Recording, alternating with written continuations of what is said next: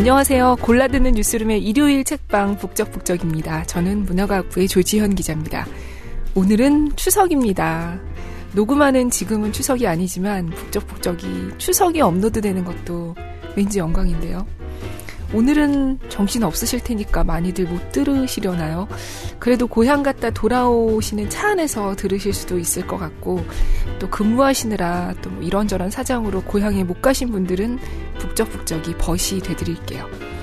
제가 원래 이번 주에 야심찬 계획이 있었어요. 추석을 맞아서 라디오 드라마 같은 걸 해보려고 했거든요. 추석이니까 훈훈한 내용으로 나미야 잡화점의 기적으로 해야지 하고서 거기 왜 어수룩하고 마음 약한 3인조 도둑 나오잖아요. 그 도둑으로 저희 김성준 앵커랑 목동살롱의 남상석 데스크 그리고 대학 시절에 연극을 했던 장세만 기자를 섭외를 해놨어요. 근데 출판사에서 안 된대요. 스포일러 안 되게 맨 앞부분만 읽으려고 했는데 결국 저작권자의 허락을 받지 못했습니다. 아마 이 히가시노 게이고 책은 안 되나 봐요. 안, 아, 너무 아쉽습니다.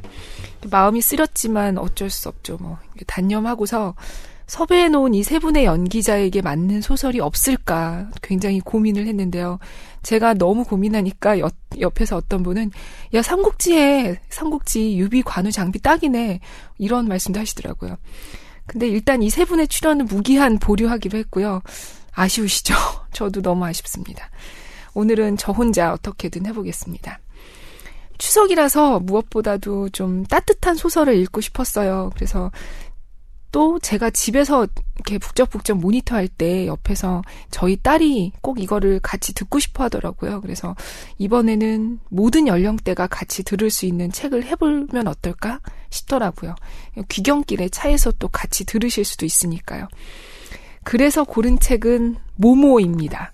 독일 작가 미하엘 엔데가 썼고 출판사 비룡소에서 나왔습니다.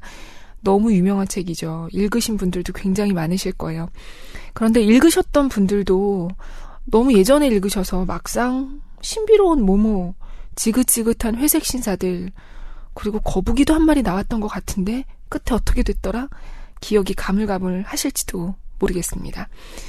추석에 갖고 온건 어쨌든 명절이 뭐 몸은 더 피곤할 때가 있지만 그래도 좀 이것저것 생각하게 되는 때인 것 같아서예요. 우리가 늘상 바쁘다 바쁘다 시간이 없어 시간이 없어 하고 살잖아요. 근데 바빠 시간이 없어 그래서 부모님께 전화도 자주 못 드리고 가까운 사람들과 여유로운 시간도 많이 못 보내고 그런데 우리가 시간이 없는 게 진짜 시간이 없는 걸까?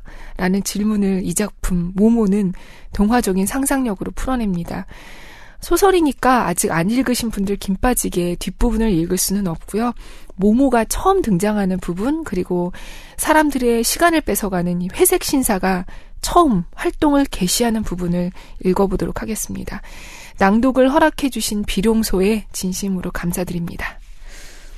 책은 제일 먼저 어떤 도시에 옛날부터 남아 있었던 이 원형 극장 터를 설명하는 걸로 시작됩니다. 그리고 이 도시의 이 원형 극장 터에서 모모의 이야기가 시작됩니다. 들어보세요.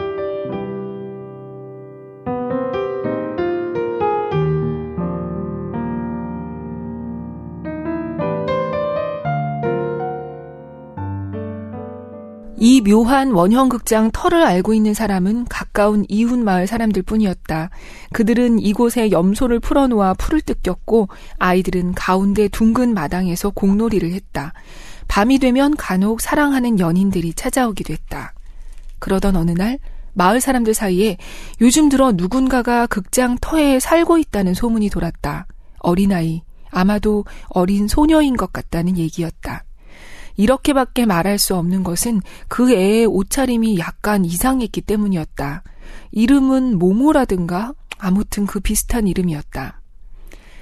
아닌 게 아니라 모모의 모습은 약간 이상했다. 깔끔함과 단정함을 중요하게 생각하는 사람이라면 조금 놀랄 정도였다. 키는 작았고 대단한 말라깽이였다. 그래서 아무리 자세히 봐도 겨우 8살짜리인지 아니면 벌써 12살이 된 소녀인지 도무지 알 수가 없었다. 아이의 머리는 칠흑같이 새까만 고수머리였는데 한 번도 빗질이나 가위질을 한 적이 없는 듯 마구 뒤엉켜 있었다. 깜짝 놀랄 만큼 예쁜 커다란 눈은 머리 색깔과 똑같이 까만색이었다. 거의 언제나 맨발로 돌아다녀서 발 역시 새까맸다. 모모는 겨울에만 가끔 신발을 신었다. 하지만 그 신발은 언제나 짝짝이인 데다가 너무 헐렁했다. 하지만 그 애가 갖고 있는 것이라곤 어디선가 주었거나 선물로 받은 것 뿐이어서 그럴 수밖에 없었다. 색색까지 알록달록한 천을 이어붙여 만든 치마는 복사뼈까지 치렁치렁 내려왔다. 모모는 그 위에 다 낡아빠진 헐렁한 남자 웃옷을 걸치고 있었다. 기다란 소매는 손목까지 걷어올렸다. 하지만 소매를 잘라낼 생각은 없었다. 앞으로 키가 더 커질 것을 미리 계산했기 때문이다. 게다가 또 언제 그렇게 주머니가 많이 달린 멋있고도 실용적인 웃옷을 얻을 수 있겠는가. 잡초가 무성하게 자란 극장터의 무대 밑에는 반쯤 무너져 내린 방이 몇 개 있었다. 그 방들은 바깥 벽에 난 구멍으로 드나들 수 있었다. 모모는 이곳을 집처럼 꾸며놓았다. 어느 날 점심 무렵에 근처에 사는 몇몇 아저씨와 아주머니가 모모를 찾아와 이것저것 캐물었다. 모모는 내쫓길까봐 걱정이 되어 마주서서 불안한 눈빛으로 그들을 쳐다보았다. 하지만 모모는 곧 그들이 친절한 사람들이라는 것을 알게 되었다. 그들 역시 가난하고 삶이 무엇인지를 알고 있는 사람들이었던 것이다. 한 남자가 물었다. 그래, 여기가 마음에 드니? 모모는 대답했다. 예. 그러면 여기서 계속 살 작정이니? 예, 그러고 싶어요. 하지만 널 기다리는 사람이 있을 텐데? 없어요. 내 말은 집으로 돌아가야 하지 않느냐는 말이다. 모모는 자신 있는 목소리로 얼른 대답했다. 여기가 제 집이에요. 꼬마야, 그럼 넌 어디서 온 거니? 모모는 손으로 어딘가 저 먼 곳을 가리키는 막연한 흉내를 내보였다. 남자는 계속해서 캐물었다. 부모님은 어떤 분이시니? 모모는 어쩔 줄 모르고 그 남자와 마을 사람들을 물끄러미 바라보다가 어깨를 약간 으쓱했다. 마을 사람들은 서로 눈짓을 주고받으며 한숨을 쉬었다. 남자는 말을 이었다. 겁낼 것 없다. 널 쫓아내려는 게 아니니까. 우리는 널 돕고 싶단다. 모모는 말없이 고개를 끄덕였지만 완전히 믿을 수는 없다는 눈치였다. 네 이름이 모모라던데 맞니? 예. 아주 예쁜 이름이구나. 하지만 처음 들어보는 이름이야. 누가 지어주셨지? 저요. 네가 네 이름을 지었다고? 예. 그럼 생일이 언젠데? 모모는 한참 생각하더니 대답했다. 음, 제가 기억하기론 저는 언제나 있었던 것 같아요. 친척 아주머니나 아저씨도 할머니도 없니? 도대체 네가 찾아갈 만한 가족이 하나도 없단 말이야? 모모는 남자를 말끄러미 바라보기만 하고 한동안 아무 말도 하지 않았다. 그러더니 다 기어 들어가는 목소리로 말했다. 여기가 제 집이에요. 남자는 말했다. 그래, 하지만 넌 아직 어린애잖니. 대체 몇 살이지? 모모는 머뭇거리며 대답했다. 백 살요. 마을 사람들은 모모가 장난을 치고 있다고 생각하고 웃음을 터뜨렸다. 자, 장난하지 말고 몇 살이지? 모모는 조금 더 자신 없는 목소리로 대답했다. 102살요. 한참 후에야 사람들은 모모가 어쩌다 주워들은 숫자가 몇 개 되지 않는 데다가 셈하기를 배운 적도 없어서 숫자가 무엇을 뜻하는지 모른다는 것을 알게 되었다. 남자는 다른 사람들과 의논하고 나서 말했다. 자, 내 말을 들어봐. 네가 여기 살고 있다고 경찰에 신고하면 어떨까? 그러면 넌 고아원에 가게 될 테고 거기서 먹을 것과 잠자리를 얻게 될 거야. 셈하기, 읽기, 쓰기랑 더 많은 걸 배울 수도 있을 텐데 어떻게 생각하니? 응? 모모는 깜짝 놀라 남자를 쳐다보더니 입속말로 말했다. 아니요, 그런 데는 가지 않겠어요. 전에 한번 가본 적이 있어요. 그곳에는 다른 아이들도 있었어요. 창문에는 창살이 있고 매일 매를 맞았어요. 정말 억울하게 맞았어요. 전 밤에 담을 넘어 도망쳤어요. 다시는 가고 싶지 않아요. 한 노인이 고개를 끄덕이며 말했다. 그랬구나. 다른 사람들도 알아듣겠다는 듯이 고개를 끄덕였다. 한 부인이 말했다. 그래, 그럼 좋아. 하지만 넌 어린아이잖니. 널 돌봐주는 사람이 있어야 해. 모모는 안심하며 대답했다. 제가 돌보죠. 정말 네가 할 수 있어? 모모는 한동안 잠자코 있다가 작은 목소리로 말했다. 전 필요한 게 많지 않아요. 마을 사람들은 다시 한번 눈짓을 주고받고 한숨을 쉬고는 고개를 끄덕였다. 처음 말을 걸었던 남자가 다시 입을 열었다.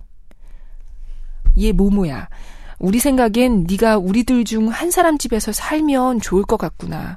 사실 우리도 널찍한 집에서 살고 있진 않아. 집집마다 대개는 먹여 살릴 애들이 잔뜩 있고. 하지만 아이가 하나쯤 더 있어도 상관없다고 생각한다. 네 생각은 어떠니? 모모는 처음으로 빙그레 미소를 지으며 대답했다. 고맙습니다. 정말 고마워요. 하지만 절 그냥 여기에 살게 해주시면 안 될까요? 사람들은 오랫동안 의논하고 결국 그렇게 하기로 했다. 여기서도 모모가 그들 중 한 사람 집에서 사는 건 못지않게 잘 살 수 있다고 생각했기 때문이었다. 그들은 모두 함께 모모를 보살피기로 했다. 그렇게 하는 것이 혼자서 보살피는 것보다 훨씬 간단할 테니까. 그들은 당장에 일을 시작해서 모모가 살고 있는 반쯤 허물어진 집을 깨끗이 치우고 정성껏 수리했다. 모모를 찾아온 마을 사람 중에는 미장이도 있었다. 미장이는 돌로 조그만 난로를 지어주고 그 위에 녹슨 연통까지 달아주었다. 나이든 목수 할아버지는 널빤지 몇 장을 모아와서 조그만 책상 하나와 의자 두 개를 만들어 주었다. 부인들은 낡았지만 멋진 소용돌이 장식이 달린 쇠침대와 조금 찢어진 매트리스 한 개, 담요 두 장을 갖고 왔다. 이렇게 해서 허물어진 극장터 무대 밑에 바위 구멍은 아늑하고 작은 방으로 꾸며졌다. 예술적 재능이 뛰어난 미장이는 마지막으로 벽에다 예쁜 꽃그림을 그린 다음 액자와 그림을 거는 못까지 그려주었다. 마을 아이들은 모모를 위해 일부러 남긴 음식을 들고 찾아왔다. 어떤 아이는 치즈 한 조각을, 어떤 아이는 작은 빵 조각을, 또 다른 아이는 과일을, 마을에는 아이들이 아주 많았고 그날 밤엔 정말 많은 아이들이 몰려왔기 때문에 원형극장에서 모두 함께 모모의 입주를 축하하는 조촐하지만 멋진 파티를 열 수 있었다.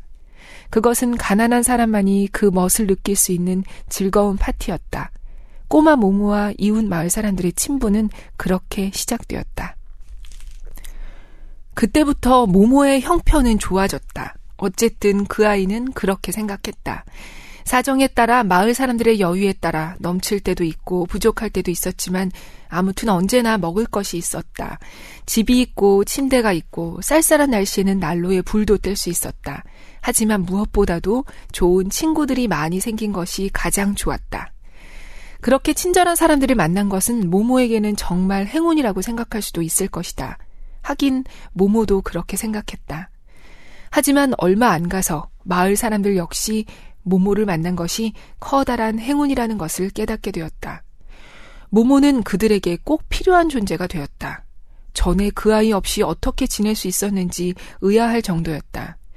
이 작은 소녀가 그들 곁에 머무는 기간이 길어질수록 소녀는 더욱더 필요한 존재가 되었다. 마을 사람들은 아이가 어느 날 갑자기 떠나버리지 않을까 걱정하기에 이르렀다. 이렇게 해서 모모의 집에는 손님이 끊이지 않게 되었다. 모모 곁에는 언제나 누군가가 앉아 열심히 이야기를 하고 있었다. 모모가 필요하지만 직접 찾아올 수 없는 사람은 모모를 부르러 사람을 보냈다. 아직 모모가 필요하다는 것을 느끼지 못하는 사람이 있으면 마을 사람들은 이렇게 말했다. 아무튼 모모에게 가보게. 아무튼 모모에게 가보게. 이 말은 인근 마을 사람들이 의뢰하는 일상어가 되어버렸다. 사람들은 하시는 일이 모두 잘 되길 빕니다. 맛있게 드세요. 하느님만이 아실 일이지. 같은 말을 하듯이 무슨 일이 생기면 이렇게 말하는 것이었다. 아무튼 모모에게 가보게. 도대체 왜 그랬을까? 모모가 누구에게나 좋은 충고를 해줄 수 있을 만큼 똑똑하기 때문에? 위로를 받고 싶어 하는 사람에게 꼭 맞는 말을 해줄 수 있기 때문에? 현명하고 공정한 판단을 내릴 줄 알았기 때문에? 그 어느 것도 아니었다. 모모는 이 세상 모든 아이가 그렇듯이 그런 일을 잘하지 못했다. 그렇다면 모모가 사람들을 즐겁게 해주는 어떤 재주를 가지고 있었던 걸까? 이를테면 노래를 잘 한다든지, 악기를 다룰 줄 안다든지, 혹은 서커스단에 있었던 적이 있어서 춤을 추거나 고개를 할 줄 알았던 것일까? 그것도 아니었다. 그렇다면 모모가 마술을 부릴 줄 알았던 것은 아닐까? 모든 근심과 어려움을 단번에 잊게 해주는 비밀스러운 주문을 알고 있었던 것은 아닐까? 손금을 보는 재주가 있거나 아니면 앞날을 내다보는 그 비슷한 어떤 능력이 있었던 것은 아닐까? 그것도 아니었다. 하지만 꼬마 모모는 그 누구도 따라갈 수 없는 재주를 갖고 있었다. 그것은 바로 다른 사람의 말을 들어주는 재주였다. 그게 무슨 특별한 재주람, 남의 말을 듣는 건 누구나 할 수 있지. 이렇게 생각하는 독자도 많으리라. 하지만 그 생각은 틀린 것이다. 진정으로 귀를 기울여 다른 사람의 말을 들어줄 줄 아는 사람은 아주 드물다. 더욱이 모모만큼 남의 말을 잘 들어줄 줄 아는 사람도 없었다. 모모는 어리석은 사람이 갑자기 아주 사려 깊은 생각을 할 수 있게끔 귀 기울여 들을 줄 알았다. 상대방이 그런 생각을 하게끔 무슨 말이나 질문을 해서가 아니었다. 모모는 가만히 앉아서 따뜻한 관심을 갖고 온 마음으로 상대방의 이야기를 들었을 뿐이다. 그리고 그 사람을 커다랗고 까만 눈으로 말끄러미 바라보았을 뿐이다. 그러면 그 사람은 자신도 깜짝 놀랄 만큼 지혜로운 생각을 떠올리는 것이었다. 모모는 결정을 내리지 못하거나 어떻게 해야 할지 모르는 사람들이 문득 자신이 무엇을 원하는지 정확하게 알 수 있게끔 그렇게 귀 기울여 들을 줄 알았다. 모모에게 말을 하다 보면 수줍음이 많은 사람도 어느덧 거침이 없는 대담한 사람이 되었다. 불행한 사람, 억눌린 사람은 마음이 밝아지고 희망을 갖게 되었다. 내 인생은 실패했고 아무 의미도 없다. 나는 전혀 중요하지 않은 사람이다. 마치 망가진 냄비처럼 언제라도 다른 사람으로 대치될 수 있는 그저 그런 수백만의 평범한 사람 가운데 한 사람에 불과하다. 이렇게 생각하는 사람은 모모를 찾아와 속마음을 털어놓았다. 그러면 그 사람은 말을 하는 중에 벌써 어느새 자기가 근본적으로 잘못 생각하고 있었다는 사실을 깨닫게 되었다. 지금 있는 그대로의 나와 같은 사람은 이 세상에 단 한 사람도 없다. 그렇기 때문에 나는 나만의 독특한 방식으로 이 세상에서 소중한 존재다. 이런 사실을 깨닫게 되는 것이었다. 모모는 그렇게 귀 기울여 들을 줄 알았다.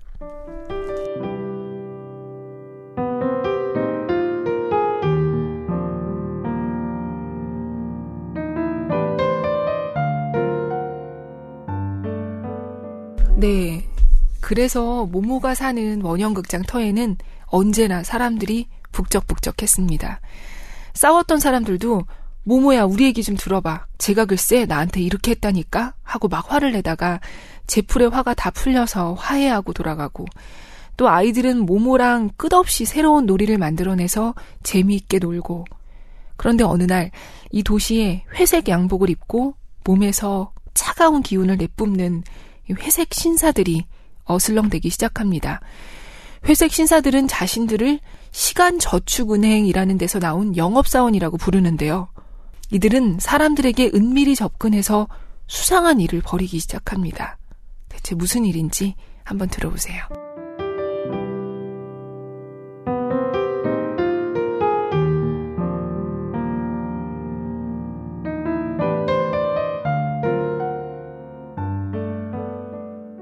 영업사원의 잿빛 목소리가 푸지 씨의 귓전에 울렸다. 20년 전부터 하루에 1시간씩만 저축하셨더라도 당신은 지금 2628만 초의 재산을 갖고 계실 겁니다.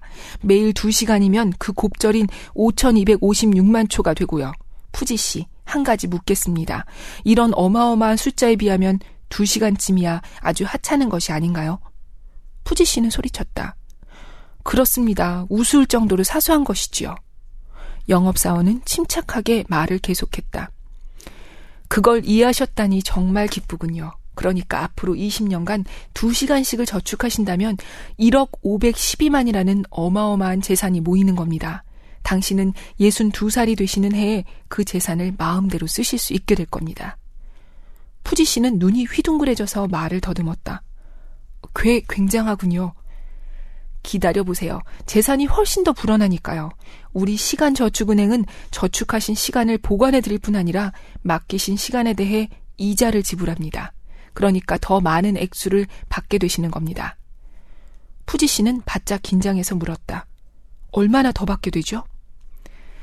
그건 당신에게 달려 있습니다. 당신이 얼마나 많은 시간을 저축하는지 또 얼마나 오랫동안 저축한 시간을 찾지 않고 우리 은행에 맡겨두는지에 달려 있죠. 맡겨둔다고요? 무슨 뜻이죠?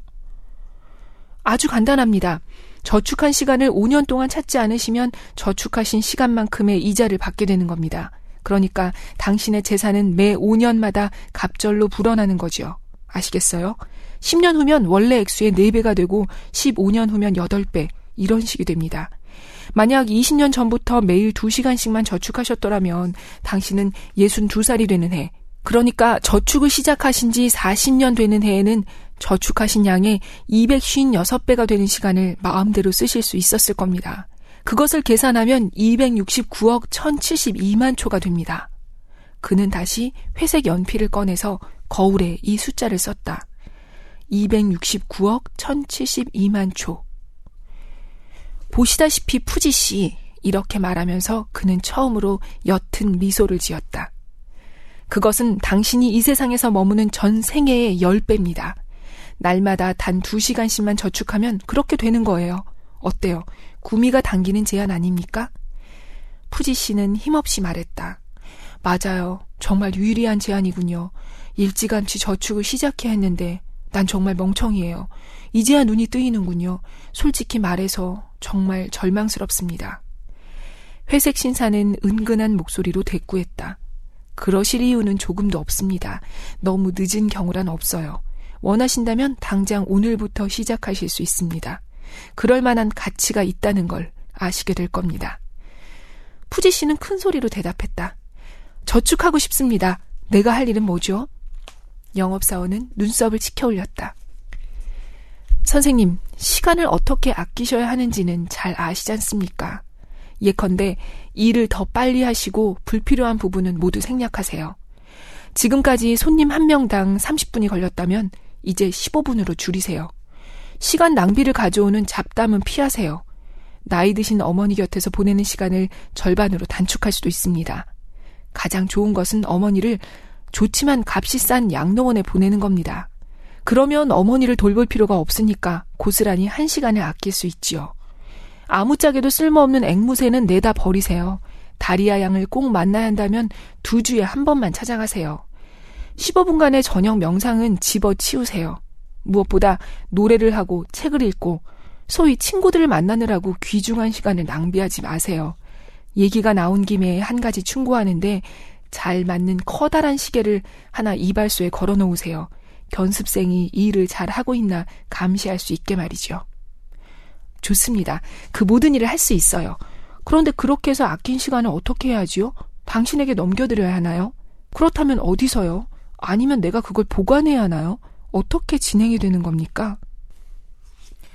그 문제는 조금도 걱정하지 마세요. 회색 신사는 대답하며 두 번째로 옅은 미소를 지었다. 안심하시고 우리에게 모든 걸 맡기십시오. 믿으셔도 됩니다. 우리는 당신이 저축하신 시간을 손톱만큼도 잃지 않습니다. 당신은 곧 남는 시간이 전혀 없다는 걸 알게 되실 겁니다. 얼떨떨한 상태에서 푸지 씨는 말했다. 좋습니다. 그 말을 믿기로 하지요. 영업사원은 자리에서 일어섰다. 마음 푹 놓으십시오, 선생님. 이쯤에서 당신이 시간 저축자 연맹의 일원이 되신 걸 생각해도 되겠죠? 이제 선생님도 진짜 현대적이고 진보적인 분이 된 겁니다. 푸지 씨 축하드립니다. 그는 모자와 가방을 들었다. 푸지 씨는 소리쳤다. 잠깐만요. 무슨 계약 같은 것을 체결해야 하지 않을까요? 서명을 해야 하지 않나요? 서류는 안 받아도 됩니까? 영업사원 XYQ 384 B호는 문께에서 몸을 돌리더니 못마땅한 기색으로 푸지 씨를 유심히 바라보았다. 무엇 때문에 서류가 필요하죠? 시간을 아끼는 일은 다른 것을 아끼는 일과는 달라요. 그건 양쪽 당사자 간의 신뢰에 바탕을 두고 있는 겁니다. 우리는 당신이 수락하신 걸로 충분합니다. 그리고 일단 수락하신 이상 취소할 수는 없습니다. 우리는 당신의 저축을 관리해드립니다. 물론 얼마만큼의 시간을 저축하는가, 그것은 당신에게 달렸죠. 우리는 아무것도 강요하지 않습니다. 안녕히 계십시오, 푸지 씨. 말을 끝내자 영업사원은 타고 온 멋진 회색 자동차에 올라 부흥하니 떠나버렸다.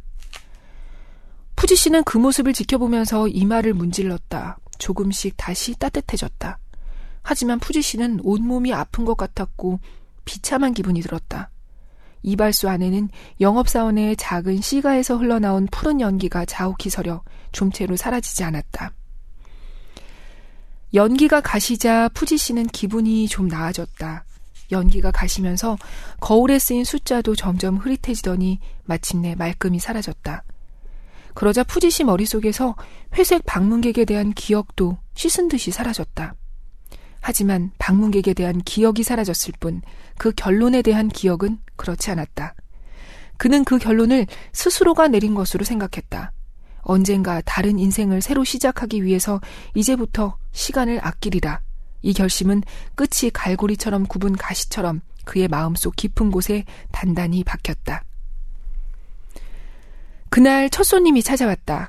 푸지 씨는 무뚝뚝하게 손님의 시중을 들며 불필요한 모든 것을 생략했다. 말은 한마디도 하지 않았다. 그러자 과연 30분에 하던 일을 20분 만에 끝낼 수 있었다.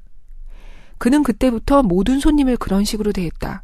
그렇게 하니까 일을 하면서 조금도 기쁨을 느낄 수 없었다. 하지만 그것은 더 이상 중요하지 않았다.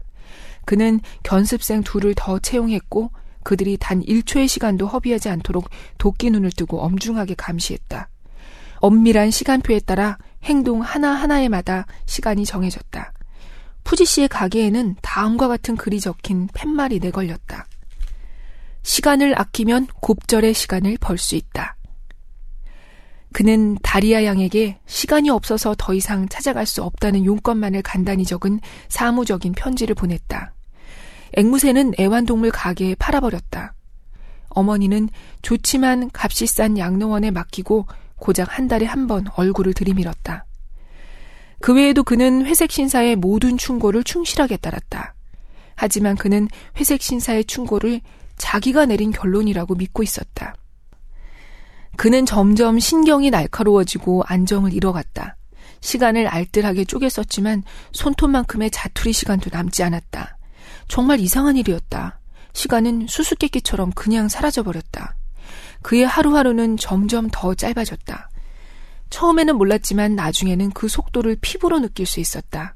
어느새 일주일이 지났는가 하면 한 달이 지나갔고 한 해 또 한 해 또 한 해가 후딱 지나갔다. 그는 회색 신사가 찾아왔다는 사실을 까맣게 잊었다. 그러니 그 시간들이 지금 어디로 갔는지 심각하게 생각해 볼 만도 했다. 하지만 그는 시간을 아끼는 사람들이 의뢰 그렇듯 그런 질문은 하지 않았다. 푸디 씨는 편집증에 걸린 사람처럼 시간을 아끼겠다는 생각에 사로잡혀 있었다. 그리고 하루하루가 정말 빠르고 점점 더 빨리 흘러간다는 사실을 새삼 깨닫기라도 하면 기겁해서 이를 악물고 더욱더 시간을 아껴 쓰는 것이었다. 대도시에는 어느새 푸지 씨와 같은 일을 겪는 사람들이 상당히 많아졌다. 시간 절약을 시작한 사람들은 날마다 늘어갔다. 그들의 수가 늘수록 점점 더 많은 사람들이 앞 사람의 행동을 따랐다. 그러고 싶지 않은 사람도 같이 행동할 수밖에 없는 분위기였다. 라디오와 텔레비전과 신문들은 날이면 날마다 시간 절약 효과가 있는 새로운 장치의 이점을 자세히 설명하고 그 우수함을 찬양했다. 이들 장치가 장차 사람들이 제대로 된 삶을 사는 데에 필요한 여가를 선사해 주리라는 것이었다. 담벼락과 광고판에는 온갖 행복의 청사진이 담긴 포스터가 붙여졌다. 포스터에는 이를테면 번쩍번쩍 빛나는 글씨로 다음과 같은 글귀들이 적혀 있었다. 시간 절약, 나날이 윤택해지는 삶, 시간을 아끼면 미래가 보인다. 더욱 보람찬 인생을 사는 법, 시간을 아끼라. 하지만 실제 상황은 전혀 그렇게 보이지 않았다. 하긴 시간을 아끼는 사람들이 옛 원형극장 인근 마을 사람들보다 옷을 잘 입긴 했다. 돈을 더 많이 벌었기 때문에 더 많이 쓸 수 있었던 것이다. 하지만 그들의 얼굴에는 무언가 못마땅한 기색이나 피곤함 또는 불만이 진득하게 배어 있었다. 눈빛에는 상냥한 기미라고는 찾을 수 없었다. 물론 그들은 아무튼 모모에게 가보게와 같은 말은 모르고 있었다. 그들의 말을 온 마음으로 들어주는 사람. 말하다 보면 저절로 분별이 생기고 화해하고 싶은 마음이 들고 기분까지 좋아지는 그런 사람이 아무도 없었던 것이다. 하지만 그런 사람이 있다고 해도 5분 안에 일을 끝낼 수 있다면 모를까 그들이 그 사람을 찾아갈 가능성은 아주 희박했다. 5분 안에 끝나지 않으면 그들은 시간 낭비라고 생각했다. 그들은 심지어 여가 시간까지도 알차게 이용해야 한다고 생각했다. 그래서 아주 빠른 시간 내에 가능한 한 많은 즐거움과 휴식을 줄 수 있는 오락을 찾았다. 그랬기에 그들은 축제도 제대로 즐길 수 없었다. 즐거운 축제도 그랬고 엄숙한 축제도 그랬다. 꿈을 꾸는 것은 죄악처럼 여겨졌다. 하지만 그들이 가장 견딜 수 없어 하는 것, 그것은 정적이었다. 사방이 고요하면 그들은 자기네 삶에서 벌어지고 있는 일을 어렴풋이 짐작할 수 있었고, 그러면 밀물처럼 불안이 밀려왔다. 그래서 그들은 정적이 찾아들 것 같은 기미만 보이면 요란하게 소란을 떨었다. 하지만 그것은 어린이 놀이터의 즐거운 소란이 아니었다. 미쳐 날뛰는 듯한 이 불쾌한 소란은 나날이 볼륨을 높여가며 대도시를 가득 채웠다. 자신의 일을 기쁜 마음을 갖고 또는 애정을 갖고 하는 것은 중요하지 않았다. 오히려 그런 것은 방해가 되었다. 가능한 한 짧은 시간 안에 가능한 한 많은 일을 하는 것, 그것만이 중요했다. 그래서 커다란 공장과 사무실에는 예외 없이 이런 글귀가 적힌 팻말들이 걸리게 되었다. 시간은 귀중한 것, 잃어버리지 말라. 시간은 돈과 같다. 그러니 절약하라. 부장의 책상 위에도, 국장의 안락의자 위에도, 의사의 진료실에도, 상점과 레스토랑과 백화점에도, 심지어는 학교와 유치원에도 이와 비슷한 팻말들이 걸리게 되었다. 이런 세태에서 벗어나 있는 사람은 아무도 없었다. 결국 대도시의 모습도 차츰 변해갔다. 옛 구역은 철거되고 불필요하다고 생각되는 부분은 모두 생략하고 꼭 필요한 부분만 살린 새로운 집들이 지어졌다. 그 안에 살 사람들에 맞춰 집을 짓는 수고는 하지 않았다. 그러자면 제각기 다른 모양의 집을 지어야 하기 때문이었다. 똑같은 모양의 집을 지으면 돈이 훨씬 적게 드는 데다 무엇보다 시간을 절약하는 이점이 있었다. 대도시의 북쪽 지역에는 이미 거대한 신축 건물 구역이 점차 세력을 넓혀가고 있었다. 그곳에는 다른 점이라고는 손톱만큼도 없는 성냥갑 같은 고층 임대 아파트들이 끝없이 우뚝우뚝 솟아났다. 집들이 똑같아 보이니까 당연히 거리도 똑같아 보였다. 단조로운 거리들은 늘고 또 늘어 아득한 지평선까지 똑바로 쭉 뻗어나갔다. 상막한 질서의 황무지라 아니할 수 없었다. 이곳에 사는 사람들의 삶도 꼭 그런 식으로 진행되었다. 아득한 지평선까지 똑바로. 여기서는 단 한순간, 단 1cm까지 모든 것이 정확하게 계산되고 계획되었다. 하지만 시간을 아끼는 사이에 실제로는 전혀 다른 것을 아끼고 있다는 사실을 눈치챈 사람은 아무도 없는 것 같았다. 아무도 자신의 삶이 점점 빈곤해지고 획일화되고 차가워지고 있다는 것을 알아차리지 못했다. 그 점을 절실하게 느끼는 것, 그것은 아이들 몫이었다. 사람들은 이제 아이들을 위해서도 시간을 낼 수 없게 되었던 것이다. 하지만 시간은 삶이며 삶은 가슴 속에 깃들여 있는 것이다. 사람들은 시간을 아끼면 아낄수록 가진 것이 점점 줄어들었다.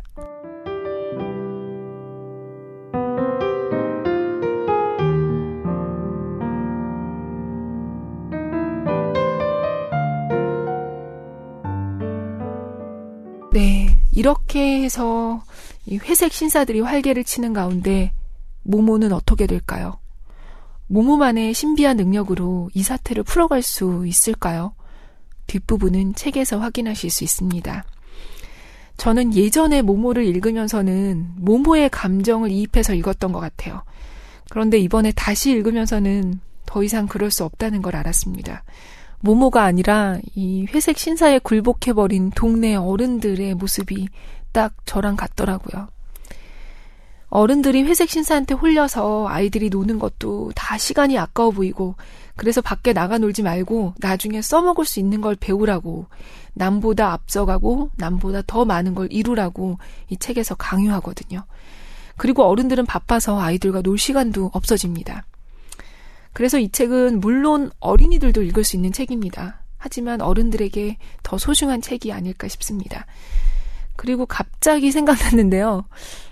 혹시 기억하는 분들도 계실 거예요.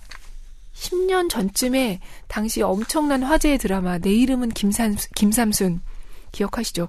여기서 주인공 김삼순이 드라마 속에서 이 책 모모의 구절들을 자주 읽었어요. 당시는 뭐 도서 PPL 이런 것도 없던 때였는데 그때 화제가 되면서 모모가 굉장히 많이 팔리기도 했습니다. 또 오늘 모모 들으면서 노래 생각나신 분들도 계시려나요? 모모라는 노래가 있어요. 아주 오래전 노래지만 모모는 철부지, 모모는 무지개 뭐 이런 가사로 시작되는 또 제가 어릴 때 수수께끼도 있었어요. 외할머니가 제일 싫어하는 노래는 답은 모모는 철부지. 너무 썰렁해서 이거 듣다가 꺼버리신 거 아니죠? 이 노래 속 모모는 오늘 함께 읽은 모모는 아니고요. 자기 앞에 생이라고 에밀 아자리의 유명한 소설 있죠. 거기 주인공 소년이 모모잖아요. 이 모하메트이지만 사람들이 모모라고 부르는 그 모모라고 합니다. 오늘 읽은 모모 속 주인공 모모라면 이 추석 연휴를 어떻게 보낼까요? 서로 얼굴만 봐도 훈훈한 시간을 보낼 것 같아요. 청취자분들도 그런 시간 보내시길 바라며 저는 이만 인사드리겠습니다. 다음 주에 뵐게요. 안녕히 계세요.